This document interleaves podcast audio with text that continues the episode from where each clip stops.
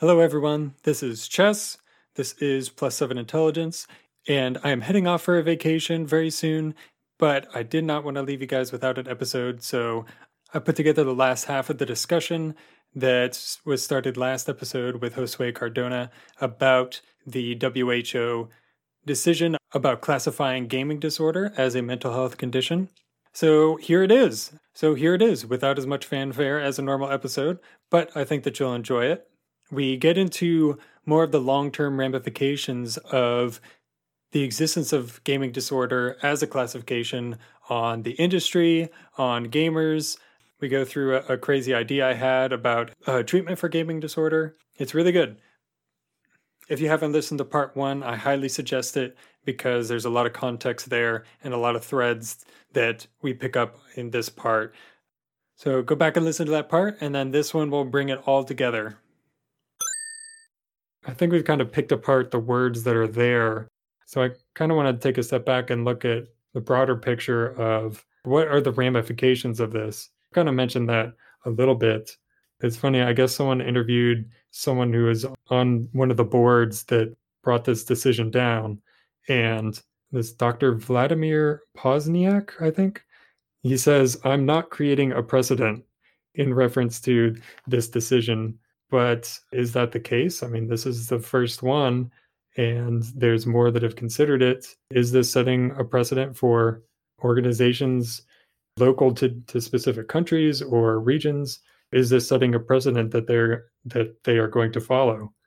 So the way I've I've I've read his comments are basically him saying, "Listen, people are already talking about this. This isn't something like we're just making it official but everybody knows that there's a video game addiction out there. There's everybody knows that there's some sort of gaming disorder. That's the way I interpret his his comments. Right now, the idea of it like not setting again, not setting a precedent. I think it's that right that he's just following a trend. The ICD is extremely influential. Once they put that out there, it's going to depend on a lot of other people. It's going to depend on individual clinicians. It's going to depend on different institutions that want to adopt it or not. You can oppose a, a, a disorder, and as policy, you know, like have a, a system in place where you, if someone really, really wants to give that disorder, they need to do more than just show that you ticked off three boxes as based on the, the ICD 11. And individual institutions can do that. Mm.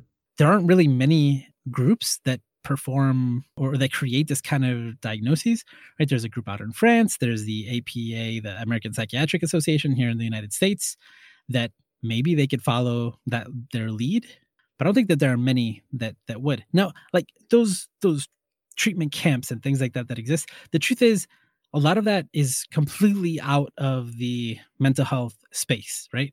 If it's an affluent family they can pay to take their kid or their you know some of their sibling or the, or their spouse to to one of these places pay cash and have them do whatever kind of treatment they want. In terms of the government or a government paying like in the in, you know NHS in the UK or or Medicaid here in in the states like that's something that is going to be very specific to to each country. And again specific to each practicing institution. So there are lots of layers here you know? There's also like someone like me I don't take this disorder seriously but maybe some people would you know? And i think it has a lot to do with your biases and and what your your your beliefs are.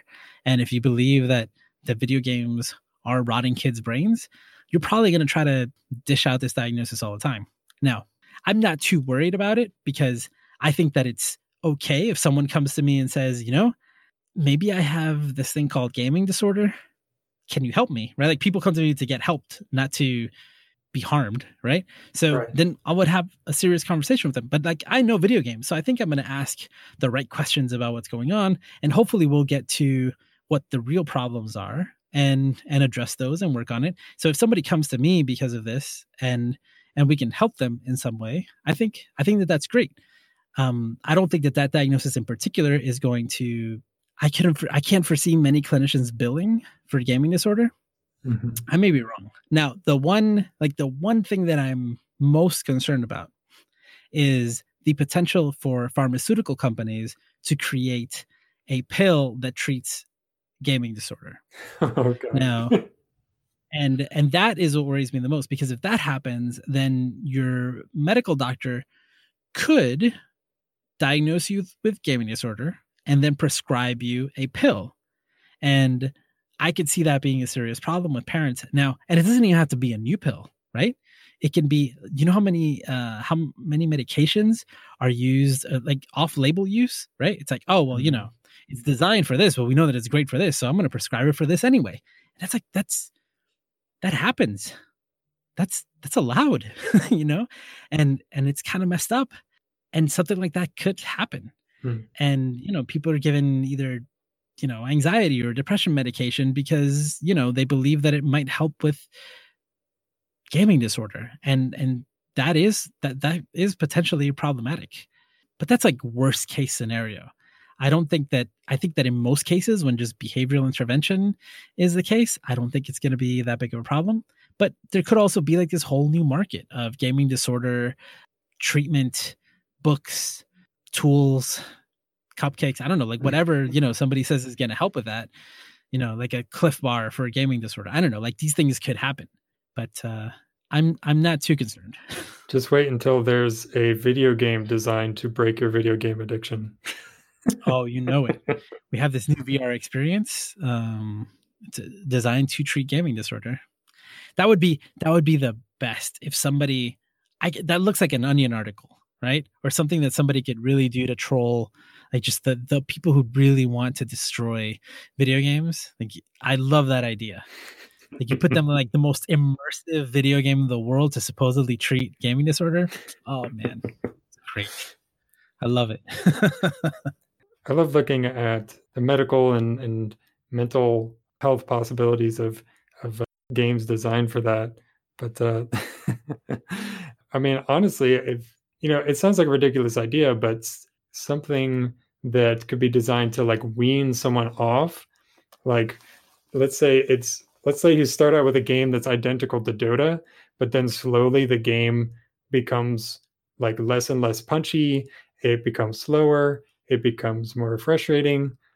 I don't know. I'm not. I'm oh, not, like I'm, a mod that makes the game suck over time to make you want to play it less. Yeah, something that, that huh, gradually like makes this. you makes you want to play less because it starts it starts drawing out you know those feedback loops and things like that. And it's it gradually makes the game give you less of what you're craving, but it's slow. It's slow and drawn out. So you'll start playing it one month, and then three months down the road, you're like, ah, this game kind of sucks. and then you don't play. It. It's like going on a diet by adding like kale to all your meals or something like that, yeah. right? Or like hot peppers, or I don't know if you like if you don't like spicy food. Yeah. You know it, i mean it, it it's it's funny but uh, like when in in diets when you start people start replacing real sugar with fake sugar mm-hmm. right? Like you still crave the real stuff. It doesn't actually help mm-hmm. to to do the fake stuff. So i like your i like where i like where you're going. Yeah. i mean the thing is, is I, th- I, think that from other areas we're seeing i don't th- i don't think it will work. But uh that's a that's a really good idea though I mean, I'm just mm. thinking. Obviously, the problem is is that if someone has access to other games that are fun, the, the spell isn't going to work. But just thinking about games that I've bounced off of, a game comes out and it has a new patch or a new DLC, mm-hmm. a new update, and all of a sudden it's no fun anymore, and that causes me to leave. You know, maybe you can play on that. yeah, yeah, yeah, yeah. You know, it's funny. Like, like the biggest game in the world right now is free yeah. and it's constantly getting patches and constantly getting like new game modes. But the truth is that like before people were playing fortnite everybody was talking about pubg you know? And yeah, they just move on to the next thing. Yeah yeah yeah. That's uh that's that's gaming. Yeah. So so you'd have to be super sneaky. The what you'd have to do is you'd have to have the publisher create a hidden update version or a hidden second version of the game that is designed for people who are playing too much and you have to somehow secretly get it to someone who's playing too much and that's how they that's how they fall into the game that's slowly getting worse and worse until they, until so, they have so, to quit. So this is a this is an excellent point. Like let's say assuming that you are that you really want to for example limit your time right? The the Nintendo Switch has a great parental controls app which again, you could just use it on yourself and you can set timers so that it and, and give yourself a certain allotment of time. There's a lot of that that you can do with your cell phone and your computer. You can limit access to certain sites. And I think I think, you know, something that you said is is very true. Like to get to the point where you are willing to put those limitations on yourself. Like, and again, in a way that is like, I can't stop myself or I don't want to stop mm-hmm. after one hour of gaming because like there's there's really no reason to. But let's just say I wanted to just limit my time to one hour because I don't know I'm, I'm writing a book or uh, you know I'm, I'm reading a book or whatever. Right? There's something else I want to do. I want to go on more walks. Then there are tools available for you to do those kind of things and to limit your playtime and access. And and that that addresses that that part of it. I I don't see companies really. I mean, first of all, if there were a market for it, you could absolutely see that it's like oh well you know do you want the do you want the uh weaning um uh, package? You know it's like it's ten dollars a month and then you know we'll we'll make the game suck more over time. Like if people are willing to pay for that i think there would be a market for it.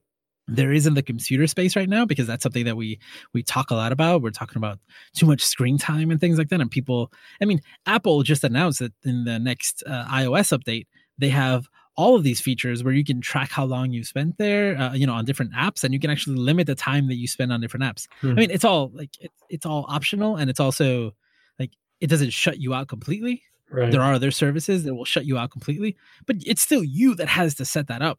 I mean, I think that if you are that if you can do that already, like if you're able to put those things into place, you're probably not at a point where you need to go, you know, see a mental health professional about it. Right.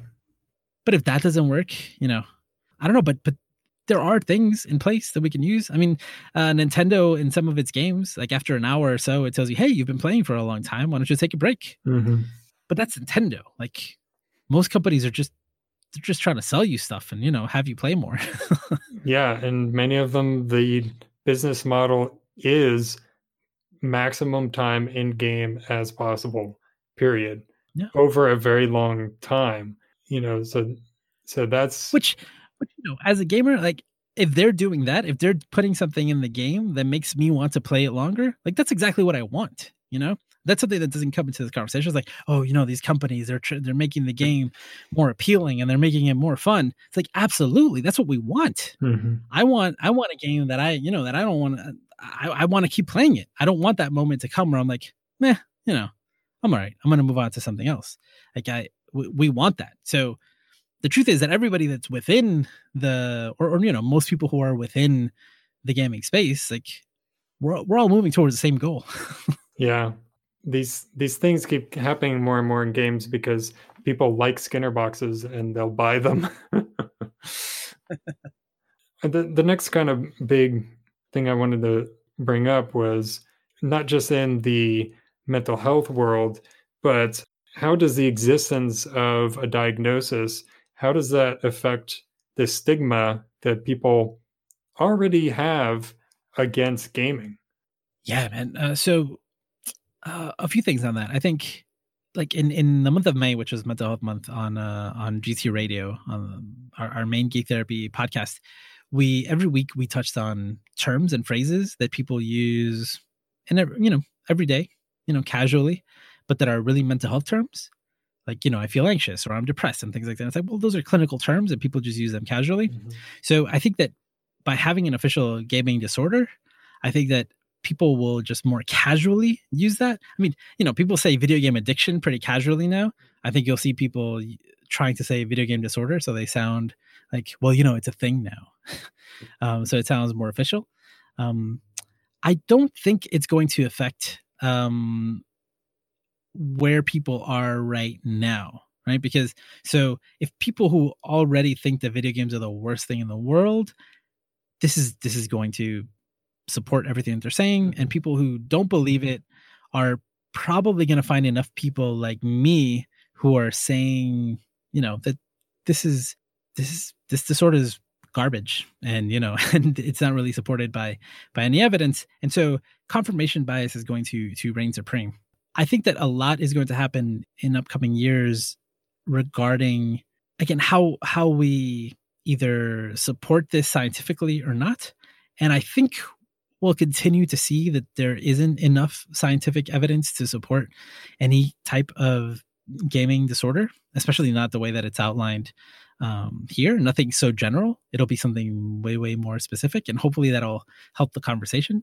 But I think that you know people who hate gaming are going to hate gaming, and people who love gaming are going to keep loving gaming. And then there's like new people who will come in who don't who haven't decided yet.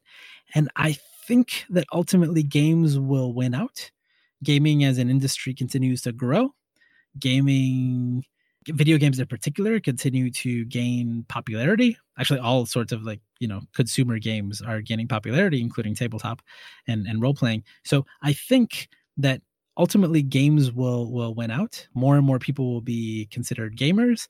I think that a lot of the people who are against gaming are going to continue to age out. And you know eventually there will be something else that will take the place of video games as the thing that is most hated in the world. And then video games will just be will just be video games just like you know tv is just tv yeah that's my theory yeah yeah that's that's true that this has been going on for a long time, so people have probably already made up their minds. But at the same time, we used to be able to say, well, uh, science hasn't proven that games are addictive. And now you kind of have to do a little bit of an asterisk because even though that's true, now there's a well respected body that is disagreeing with that.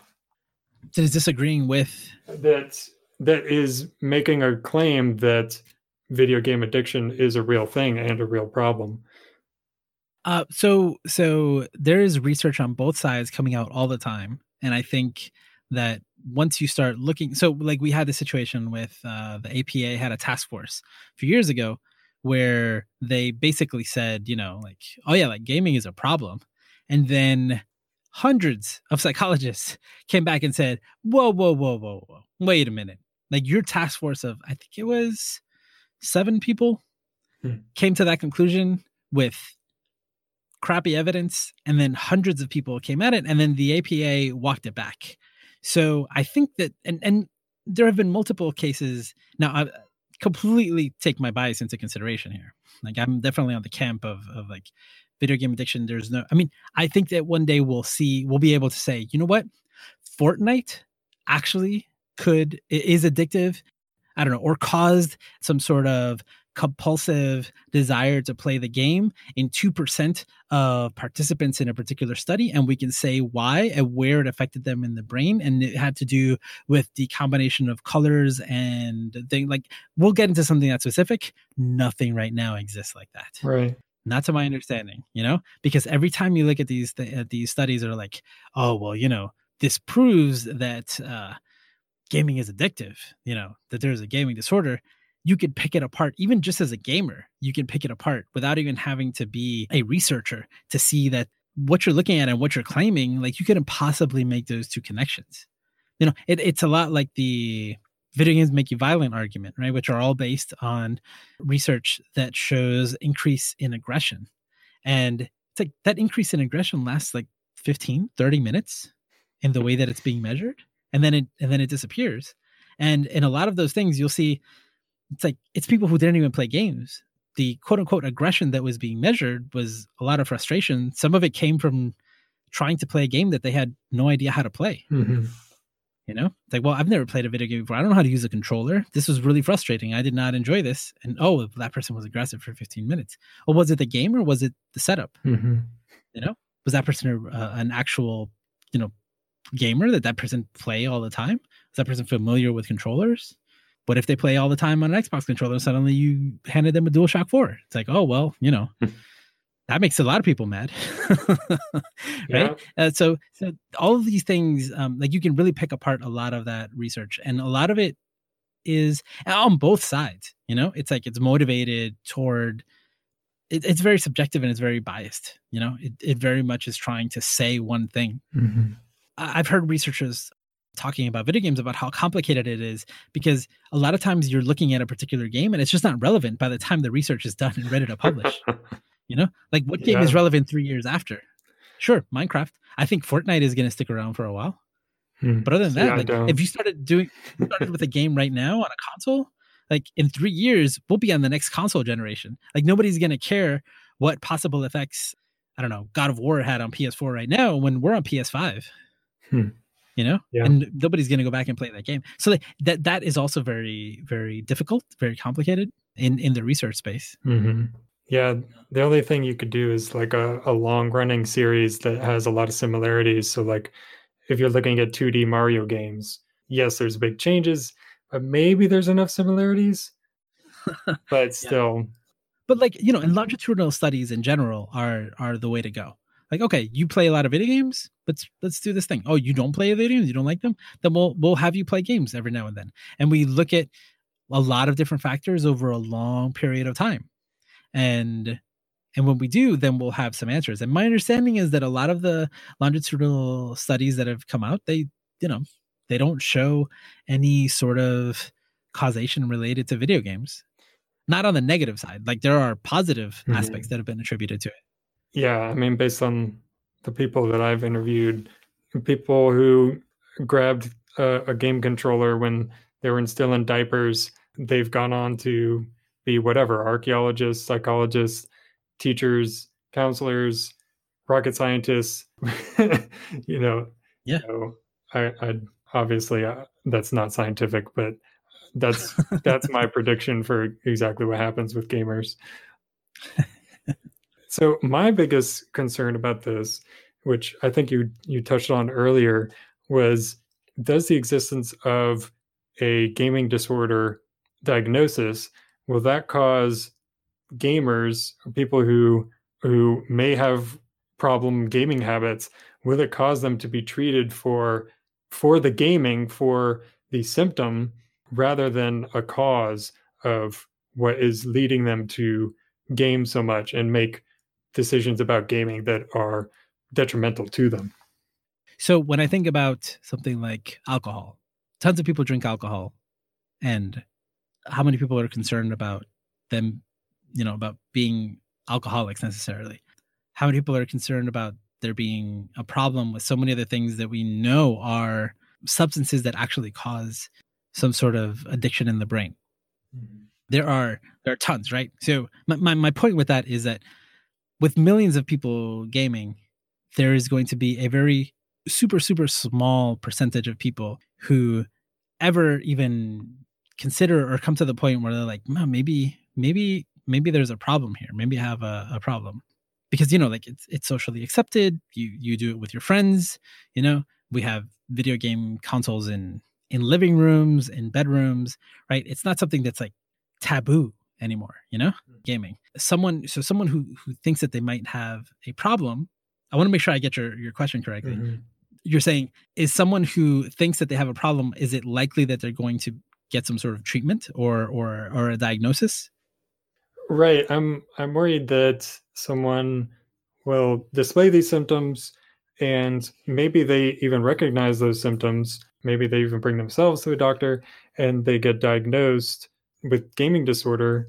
Is the doctor going to consider that as is the doctor going to see gaming disorder as something they can diagnose but not dig deeper and and look at the underlying causes because they've Oh, yeah, they've yeah, yeah. identified they've identified something that they can diagnose. You know if someone hears that they have gaming disorder are they going to consider okay well now i need to address the gaming and not go deeper into into whatever underlying causes there may be the the truth is i think in my my my opinion and also i'm future forecasting here but just like your general practitioners i believe the statistic is around 80% of depression meds are prescribed by family doctors right and family doctors the only treatment they're they're not giving you any treatment other than a pill right maybe uh you know take a couple days off and rest you know sleep more drink more water you know that kind of thing so if someone comes in and they diagnose you with a gaming disorder, they're not even going to address the gaming.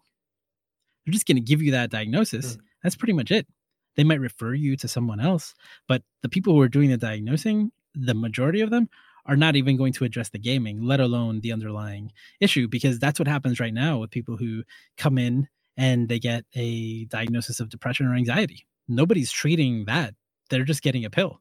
Most people don't actually go get treatment. Like a pill isn't treatment a pill addresses the symptoms and that's the reality of of our mental health uh, system here in the United States right now.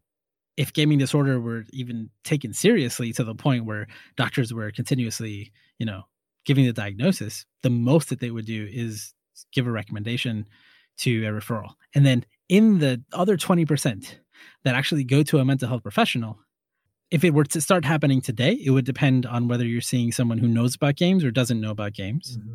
And then it'll also have to depend on the location and whether or not they have some sort of treatment protocol in place but they have a standard where it's like, oh, well, you know, if someone comes in with gaming disorder, you've got to, you got to cut out all the gaming, you know, mm-hmm. just go cold turkey immediately. Like, you know, there's a place that could do that. But at the same time, I think that good therapists, which there there are some, will will go forward and actually try to find the cause. You know, not everybody's trained that way, unfortunately. There are places that like they're they're like mental health uh like mills. Like you just come in 15, 20, 30 minutes. That isn't a lot of time to work, you know? Yeah. So it's it's going to be as bad as with all other mental health treatment in the United States, which is which is pretty bad. So it might not be making it worse; it's just the same level of bad.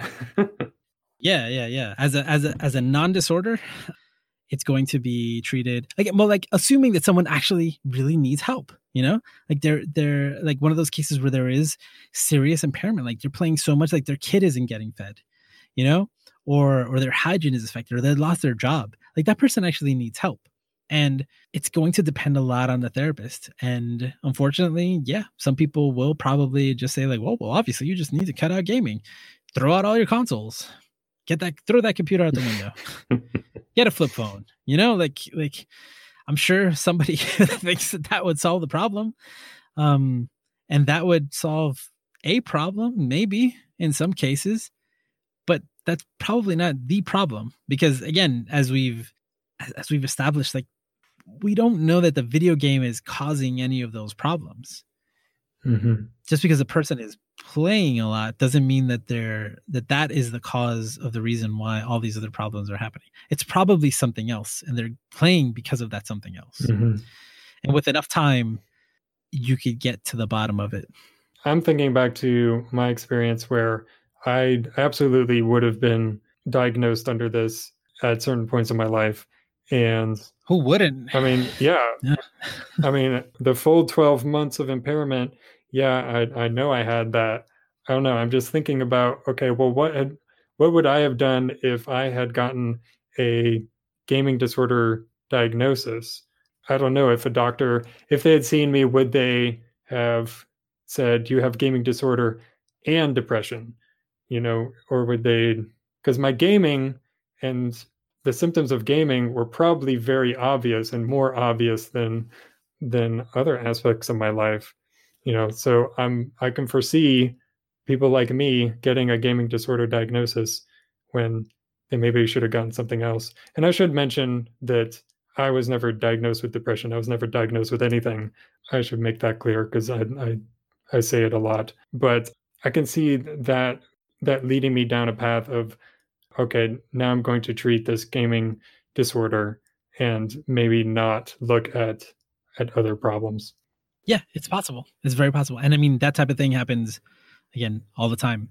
I am very confident in my training as a clinician and the type of theoretical orientation that i went to school for and that i practiced and got certified in.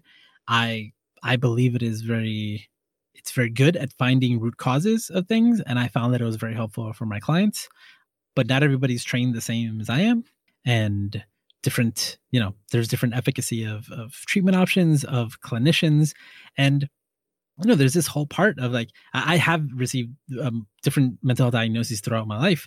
And you know i i remember like as a kid getting a, a, diagnosis of depression and then my parents just stopped taking me to the therapist. I don't i don't know what happened. I don't remember if it was the insurance ran out we moved the doctor moved i just didn't want to go anymore.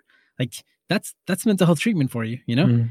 unless there's like ga- court mandated gaming disorder treatment you know there are so many different factors at play. Mm. including like can you afford it? Are you willing to go? Do you even want to go and get treatment? You don't have to. You get a diagnosis. Tons of people have received diagnoses some valid and some invalid and and they don't and they just don't uh they never get treatment. Hmm. and then some people do get like multiple diagnoses these conversations always lead me back to like our mental health treatment system in the united states sucks. And and a part of it honestly and i think that in in in medicine too i hear a lot of these stories is like like is that a real is that a real disorder? Is that a real illness? You know? Hmm. are we we're putting a fancy name on it and we made a pill but is that really is that really it? Shouldn't we some doctors will work with you and work on your diet instead of like giving you all these pills to treat this other thing right Mhm. some people go and get surgery because their knees are shot but the doctor knows that if they lost weight they could probably avoid the surgery in some cases but like unless people are willing to do the work in between or able to or get the support that they need to like it's more expensive probably to go on a on a diet right with like that's very very strict and and more helpful than the the surgery. But like you know most people will go for the surgery because it's faster. Hmm. and and in some in some ways it's cheaper than going to your doctor every day. You know it's like no you know i'd just rather get the surgery. I mean you know these are all parallels. It's all the kind of the just the, the way that the system works and it's unfortunate. Yeah. some people will be helped. Some people will just you know have gaming disorder and that's it. I did read my last episode was with Cam Adair, the, the founder of Game Quitters, and he put out an email where he was talking about this this declaration by by the WHO. And you know, he he saw it as a positive because he believed that this would lead to the people who have accepted and know that they have a problem with gaming disorder or with problem gaming that it would encourage them to seek treatment and provide more avenues for them to get treatment. You know so that's that's another aspect of it that i don't know it's just something that i'm that i'm considering. Yeah i mean uh, my my opinion is that anything that gets anybody help you know to start and in mental health my, my practice is not like i'm not a psychiatrist so i don't prescribe medication right? When when i practice it's always been th- these are like i'm working with the person to improve to make changes you know? This isn't the, the therapist isn't curing you. The therapist is teaching you skills and helping you understand certain things see things differently and then giving you the mechanisms that you need the tools that you need to then overcome some of the issues that are you're facing day to day. Like it's it's a process. And if the thought of gaming disorder. Just like if someone comes in as like i think i'm bipolar. I'm like okay. Then they tell me the symptoms. I'm like nope not at all but let's talk about you know you obviously have some sort of uh problem so let's talk about it. Let's figure out what it is and let's get you some help.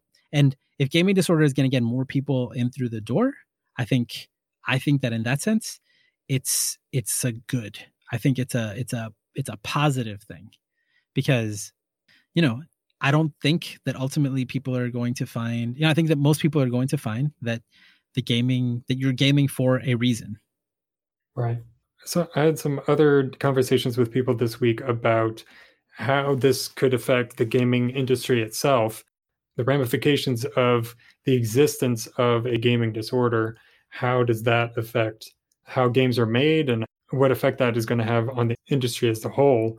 For instance you know what does it mean that now these things that are their media their works of art uh, what does it mean that now it's possible to be addicted to them? How does that affect the artistic integrity of games and you know the vision of the people who make them? Yeah yeah. So so um it reminds me of what you said earlier about like having like making your game suckier over time.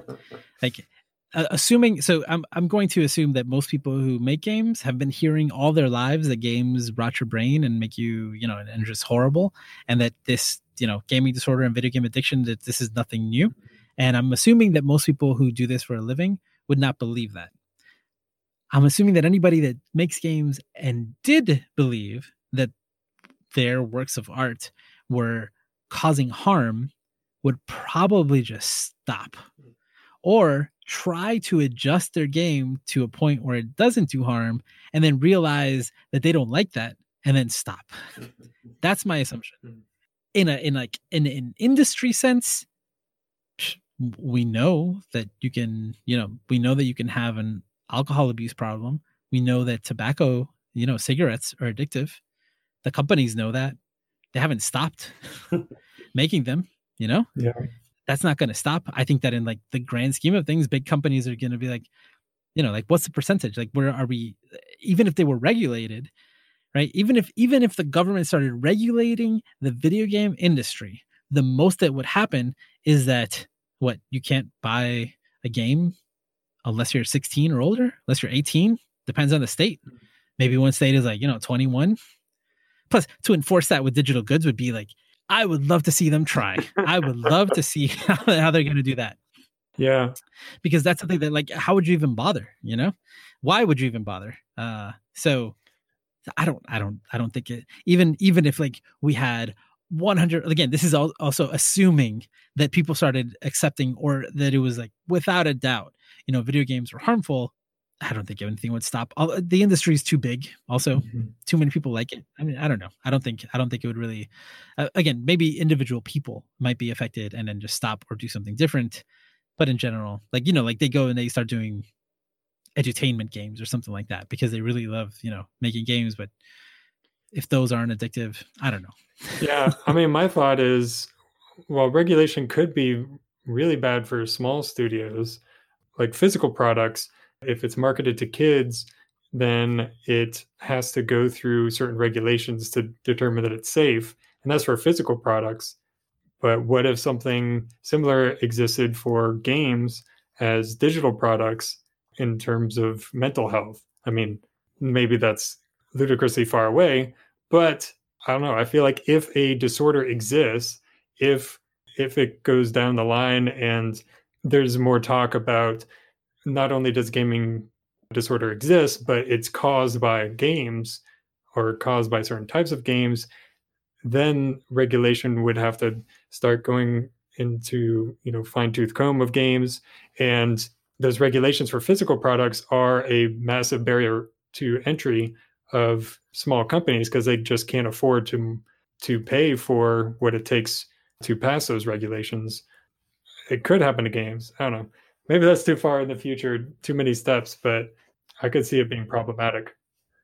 Did you hear about the Incredibles 2? that uh, it caused seizures in some people? Yes.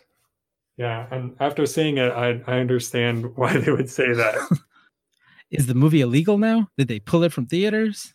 and and like and we know that people got seizures from it like there isn't even like you know there's a there's a certain percentage of people it's a very small percentage which is probably similar to the percentage of people who would you know actually meet some sort of criteria for a gaming disorder not again not this icd one but an actual you know well thought out detailed one with with you know real criteria the percentage would probably be the same you know like i'm thinking like Incredibles 2 isn't suddenly outlawed. Mm. Maybe Disney might fix something for the home video release, but like, you know, it's done is done. and that literally caused people to have seizures, you know?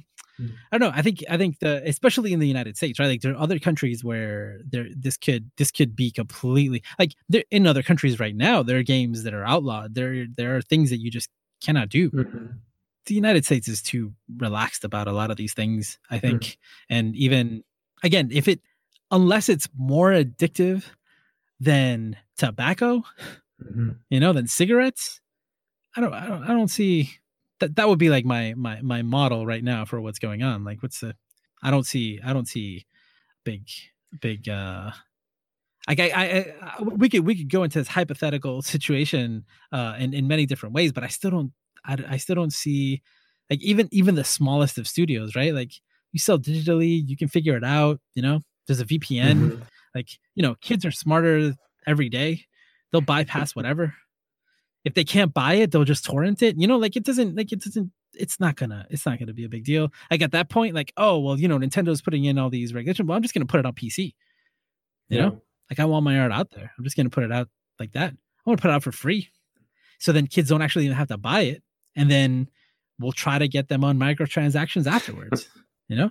Yeah. Well, what inspired the question about artistic integrity was I had a conversation on Discord with a guy Luis Diaz, and he he's a a game developer for a small studio or basically independent, as I understand it. And he said that in his country, Spain, that he was worried about the backlash and how it might affect his work. And of course, I I don't know anything about Spain, but this concern came from someone directly who thought that he could be affected by it. Now that's that's interesting because I'm I'm assuming that if you're a game developer in Spain, you don't just sell games in Spain. Probably the game sales in Spain are probably least of your worries, right? Because to be a profitable, just to like pay the bills, you probably need to be able to sell in the U.S. and in in in, in a, large part of Europe, mm-hmm. in many different places. It's like it's a global thing. Mm-hmm. But yeah, like different again, small countries could crack down. I guess possibly even shut down a studio or or make it like illegal to operate a gaming studio in your space. Now, of course, we're talking about that in a world where like pornography exists, right? You can be right, that's a whole industry where movies, you can have the most violent movies in the world made almost anywhere. Like there's no opposition to that, you know. Mm-hmm.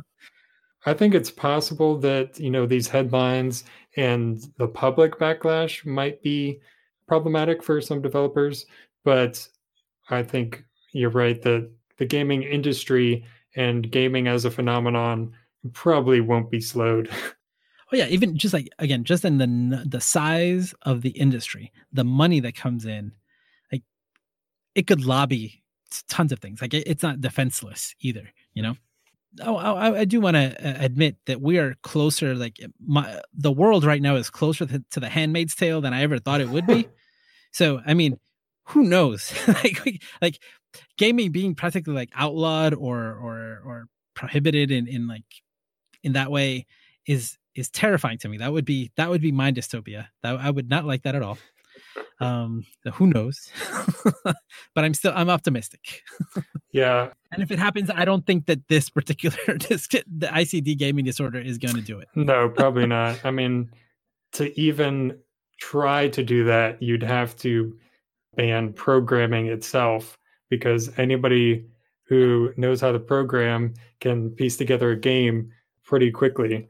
I mean, I made a, a game when I was learning to program, and I had a tutorial on just programming a simple thing moving across the screen. And I saw what I was able to do. I was like, oh, I can make my own version of Pong. And I Mm-hmm. Immediately, instead of doing my next tutorial, the next thing I was supposed to do, I I made my own version of Pong.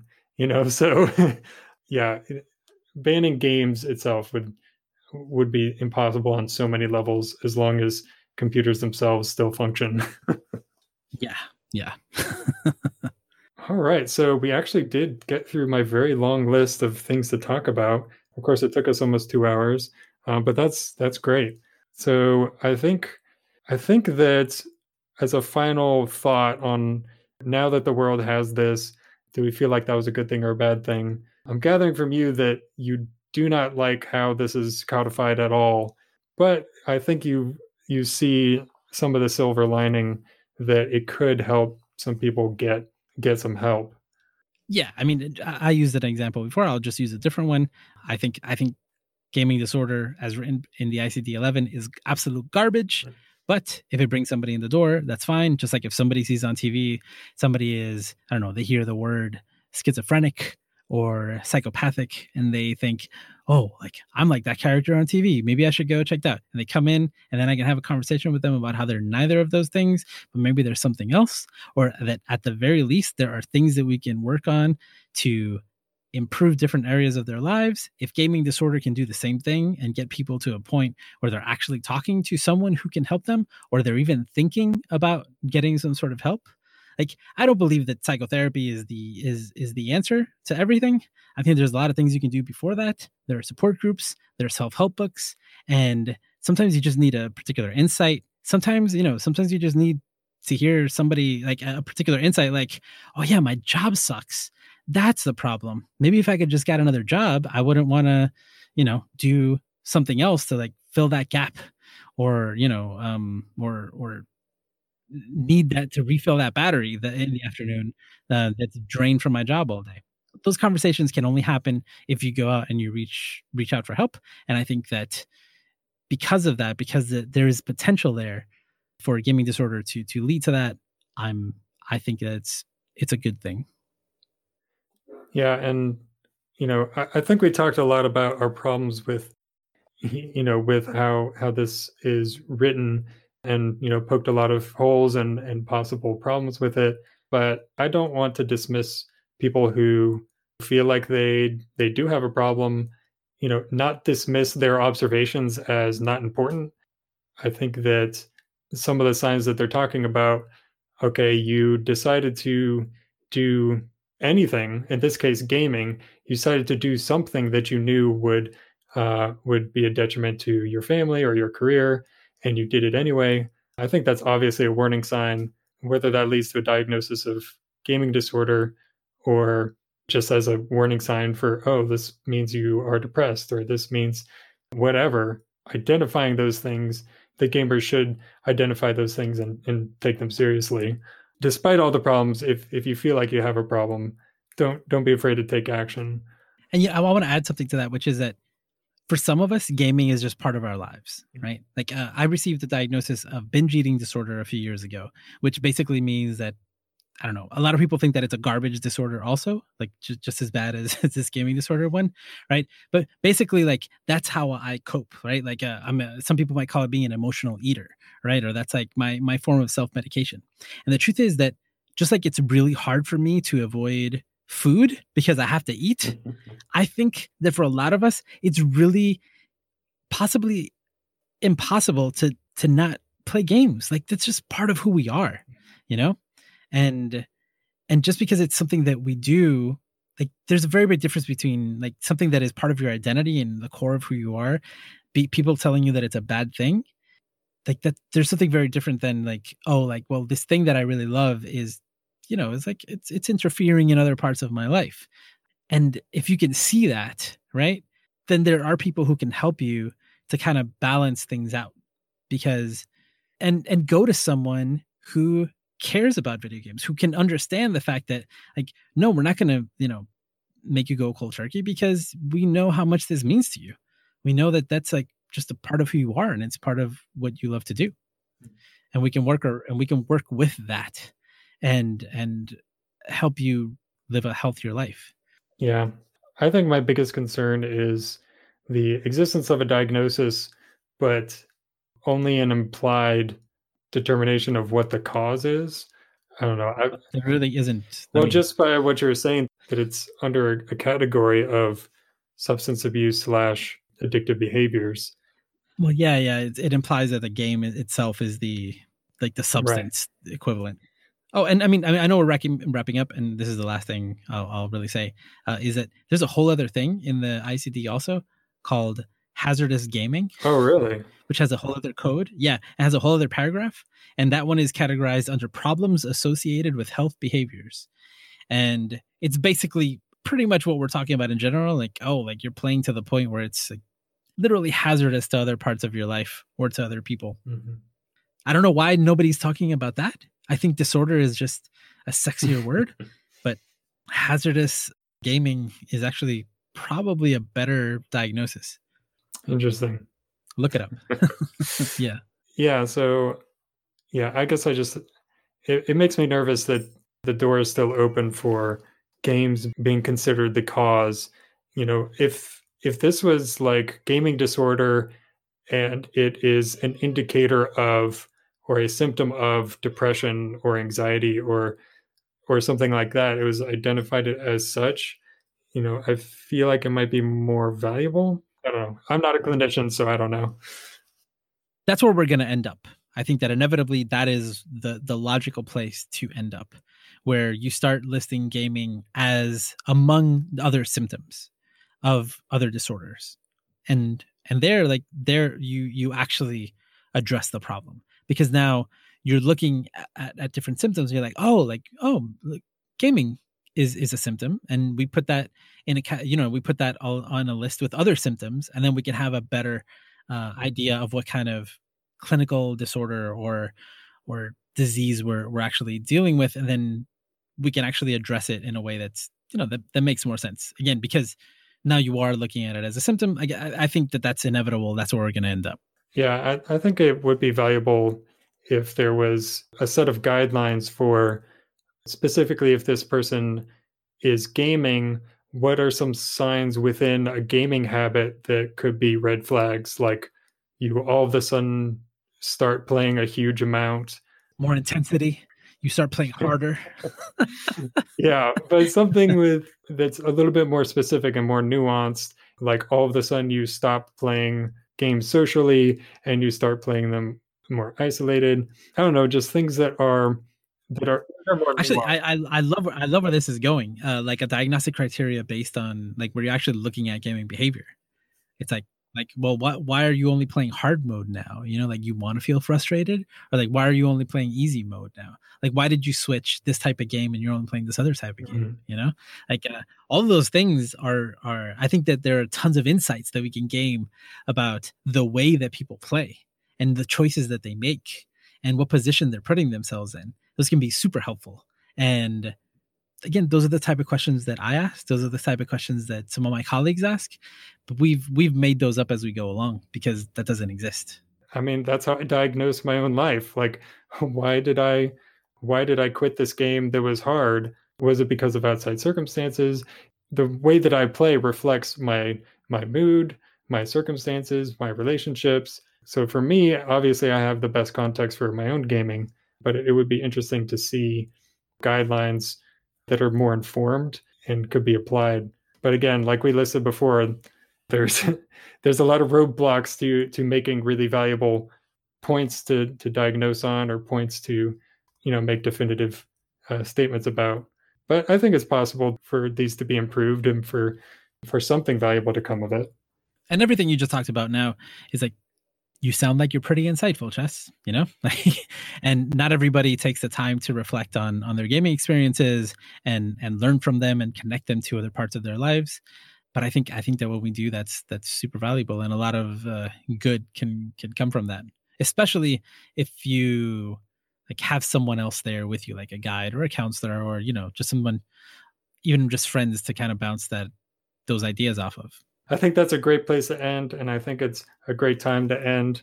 Um, gosh, thank you so much for staying on the line and talking with me so long about this and diving deep into this was was excellent. I think it's a great time to do it, and I really appreciate your insights. Yeah, thanks for having me again, Chess. Thank you for for so many questions. this is this is very long. I'm wondering how long the edit will be. Um, we have been here for two hours. Uh, Good luck. yeah, this, this is probably going to get split into at least two episodes. gotcha, gotcha. well, it was fun. I enjoyed it. Thanks for listening to part two. I found this discussion with Josue so informative and so interesting to hear his perspective as someone in the mental health field and the struggles of what it takes to actually get people mental health treatment in the first place. And it was interesting to see how a new classification of a mental health disorder could fit into that. I hope you all found it as interesting as I did. As I record, I'm starting to hear a bunch of fireworks. Um, I'm about to leave. When you hear this, I will already be back, but I'm actually going on a vacation with my wife and we're going to a board gaming convention. So I'm very excited to spend five days playing board games. And maybe I'll return with some cool stories to share on the show. Thanks for listening. I'll see you in seven.